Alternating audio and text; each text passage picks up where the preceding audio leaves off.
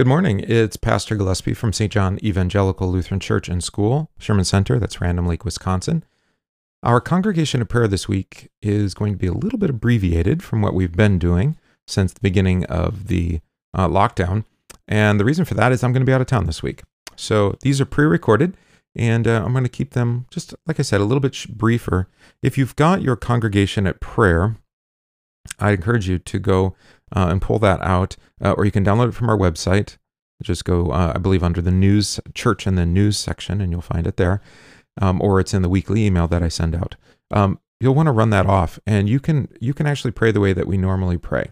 All right, so begin with an invocation, have the hymn of the or the psalm of the week, say the memory verse out loud, say the catechism part, and then the video will have our daily readings as well as catechesis on those readings. And then you can continue uh, by singing the hymn, confessing the creed, saying the prayer, uh, keeping other folks in the prayers based off the prayers that are on back of the bulletin, which again you can pull up on the website, um, and then closing with Lord's Prayer and morning prayer or evening prayer, as the case may be. Um, so I'd encourage you to do that in your home and then use these videos for your daily readings. In the name of the Father, and of the Son, and of the Holy Spirit. Amen. Our reading, first reading today is from Isaiah chapter 28. Therefore, thus says the Lord God Behold, I lay in Zion a stone for a foundation, a tried stone, a precious cornerstone, a sure foundation. Whoever believes will not act hastily. And I will make justice the measuring line, and righteousness the plummet. The hail will sweep away the refuge of flies, and the waters will overflow the hiding place. Your covenant with death will be annulled, and your agreement with Sheol will not stand. When the overflowing scourge passes through, then you will be trampled down by it. As often as it goes out, it will take you, for morning by morning it will pass over, and day by day, or excuse me, and by day and by night, it will be a terror. Just to understand the report. There ends our first reading. And then our reading for catechesis today is from Matthew chapter 11. We're continuing there. Then he began to rebuke the cities in which most of the mighty, most of his mighty works had been done, because they did not repent. Woe to you, Chorazin! Woe to you, Bethsaida! For if the mighty works which were done in you had been done in Tyre and Sidon, they would have repented long ago, in sackcloth and ashes. But I say to you, it will be more tolerable for Tyre and Sidon in the day of judgment than for you. And you, Capernaum, who are exalted to heaven, will be brought down to Hades. For if the mighty works which were done in you had been done in Sodom, it would have remained until this day. But I say to you that it shall be more tolerable for the land of Sodom in the day of judgment than for you. At that time Jesus answered and said, I thank you, Father, Lord of heaven and earth, that you have hidden these things from the wise and prudent, and have revealed them to babes. Even so, Father, for it so it seemed good in your sight. All things have been delivered to me by my Father, and no one knows the Son except the Father. Nor does anyone know the Father except the Son and the one to whom the Son wills to reveal him. Come to me, all you who labor and are heavy laden, and I will give you rest. Take my yoke upon you and learn from me, for I am gentle and lowly in heart, and you will find rest for your souls. For my yoke is easy and my burden light. So, whom did Jesus renounce and why? Who do you see there at the beginning of our reading? Who did he renounce? Yeah, this, these are the cities in which most of his mighty works had been done. And the cities mentioned by name are Chorazin, Bethsaida, and Capernaum, right? Yeah, in Capernaum, verse 23. To whom are they compared? Verse 21. That's where it gets a little tricky. Yeah, they're compared to Tyre and Sidon. Now, what's the history of those cities, Tyre and Sidon? They're often linked together in the scriptures, and they're linked together because of their examples of unbelief. So, for example, here's Jeremiah 47, verse 4.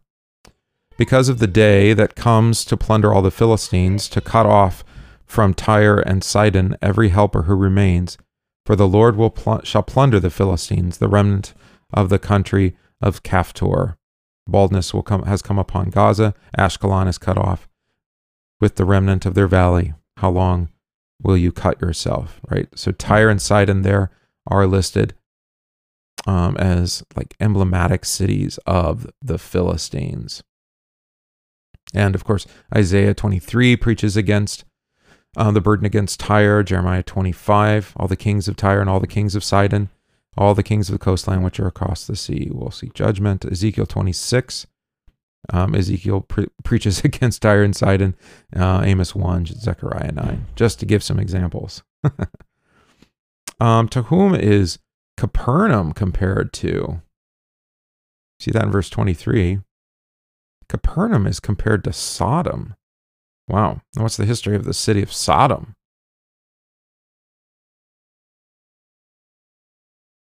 Yeah, Sodom was destroyed because of uh, it had rebelled completely against the Creator. You can see this in Genesis 19. The sun had risen upon the earth when Lot entered Zoar. Then the Lord rained, there it is, brimstone and fire on Sodom and Gomorrah from, from the Lord God out of heavens. So he overthrew those cities, all the plain, all the inhabitants of the cities, and what grew on the ground. Of course, you have to go back and read more of the story. Okay, so what can be learned by these comparisons and these warnings, these warnings and comparisons? What does Jesus want you to learn here? Specifically, he's talking to these the residents of these cities and he's calling them to hear and believe the words and the works that he had done among them. But by mentioning Tyre and Sidon and Sodom, he's showing what rejecting his words, what happens when you reject his words, that the judgment would be even harsher than on the cities that never knew him. All right. Now, who are the wise and the prudent? See, he calls the wise and the prudent here in verse 25. Yeah, those who have much earthly wisdom and philosophy. All right, so this is earthly wise, earthly prudent. Uh, remember, I think on Saturday we looked at uh, First Corinthians, uh, but it's worth doing again. We'll just do a briefer section. Uh, I got to type it correctly. First Corinthians, verse 20. There we go. Where is the wise? Where is the scribe? Where is the disputer? Here it is. Of this age has God has not God made foolish the wisdom of this world? For since in the wisdom of God, the world through wisdom did not know God, it pleased God through the foolishness of the message preached to save those who believe. All right. All right, get back to where we were. There we are. Very good. Um, so, what is hidden from them, from these wise and prudent in the way of the world? Yeah, the same thing that came in the previous section. All right, the mighty works which were done and the word, all right, which had been given to them and revealed Jesus to be the Son of God. Um, but note, he does reveal them to babes. Love that. Love that word. Uh, nepio, uh, nepios, excuse me. Uh, little babies. Um, who are those? Yeah, do not forbid them, for of such belongs the kingdom of heaven, right? Right? These are those who have the gift of faith to know the Son.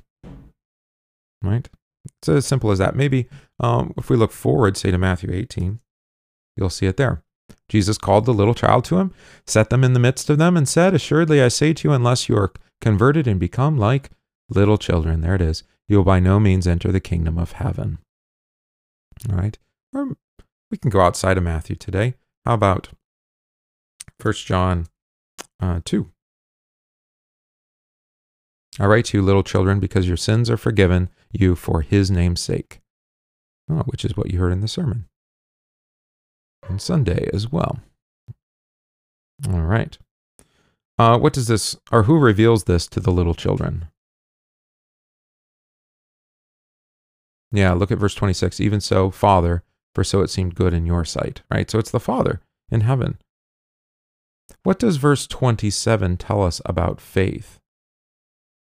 All things have been delivered to me by my Father. No one knows the Son except the Father, nor does anyone know the Father except the Son. And here it is, and the one to whom the Son wills to reveal him. Now, faith in Jesus is a gift of God, not an intellectual act that leads to a decision, but rather it's given. Um, what's the Hebrew word for for I will give you rest for that word rest? It's anapao in Greek, but it's yeah Sabbath, right? So this is the rest um, on the seventh day that God did in Genesis two. Um, it's also the rest that God gives His people, say in Exodus 20. Remember the Sabbath day to keep it holy. Six days you shall labor and do all your work, but the seventh day is a Sabbath, a day of rest of the Lord your God. In it you shall do no work, you nor your son, nor your daughter, nor your male servant, male, female servant, nor your cattle, your stranger who is within your gates.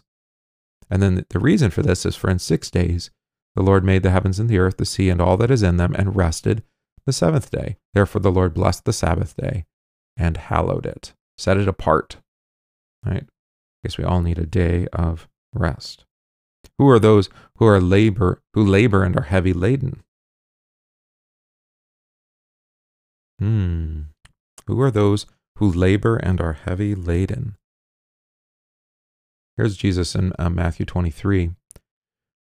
The scribes and the Pharisees sit in Moses' seat. Therefore, whatever you, they tell you to observe, they observe and do, but do not do according to their works, for they say and do not do. For they bind heavy burdens hard to bear and lay them on men's shoulders, but they themselves will not move them with one of their fingers.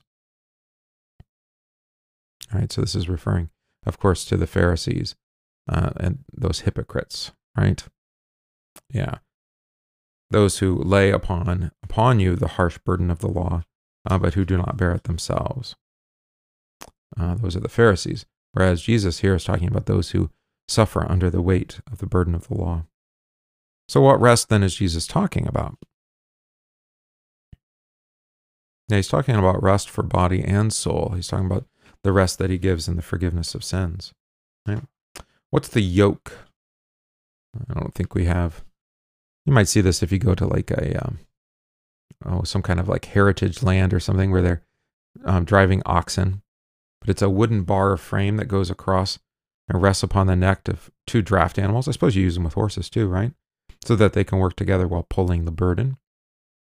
All right, so it's a yoke um, that joins and is used for driving for work. Why is his yoke easy and his burden light? Well, if this heavy laden yoke that's put upon you, well, if the heavy laden is the law, the yoke that you take upon you actually, huh, is the yoke that he gives you. He takes your burdens, right, and then gives you his righteousness. So he takes the harsh burden of the law upon himself and then bears away the curse of sin upon his own body to free you from death, giving you a lighter load. Here's a meditation on this text. Jesus denounces, denounces the Jews who would not hear and believe him even though they had the Old Testament. Tyre and Sidon had been two great enemies of Israel and were denounced by the prophets of old. But Jesus says that they would have repented if they had seen his works. The example of Nineveh would be a fitting comparison. Also, see Jonah 3 or Matthew 12. Jesus uses Sodom as an example just as Isaiah does, as Isaiah had compared Israel to Gomorrah in his prophecy. Jesus is condemning the lack of faith among the people of Israel. It is then that he reveals that faith is a gift which comes from the Father. The truth about Christ and his salvation is revealed to children, that is, to all who have been baptized into Christ. In baptism, we are brought to Christ, and he gives us rest. All right, there ends our meditation for today, um, this being Monday, June 6th, 2020. Uh, thank you for joining us. I encourage you to, again, use the congregation at prayer uh, and con- continue by singing the hymn, if you like, and confessing the creed saying the collect for this week, praying for those in need, which are on the back of our bulletin. and concluding with the Lord's Prayer and Luther's morning prayer. Lord be with you all, and we'll see you tomorrow.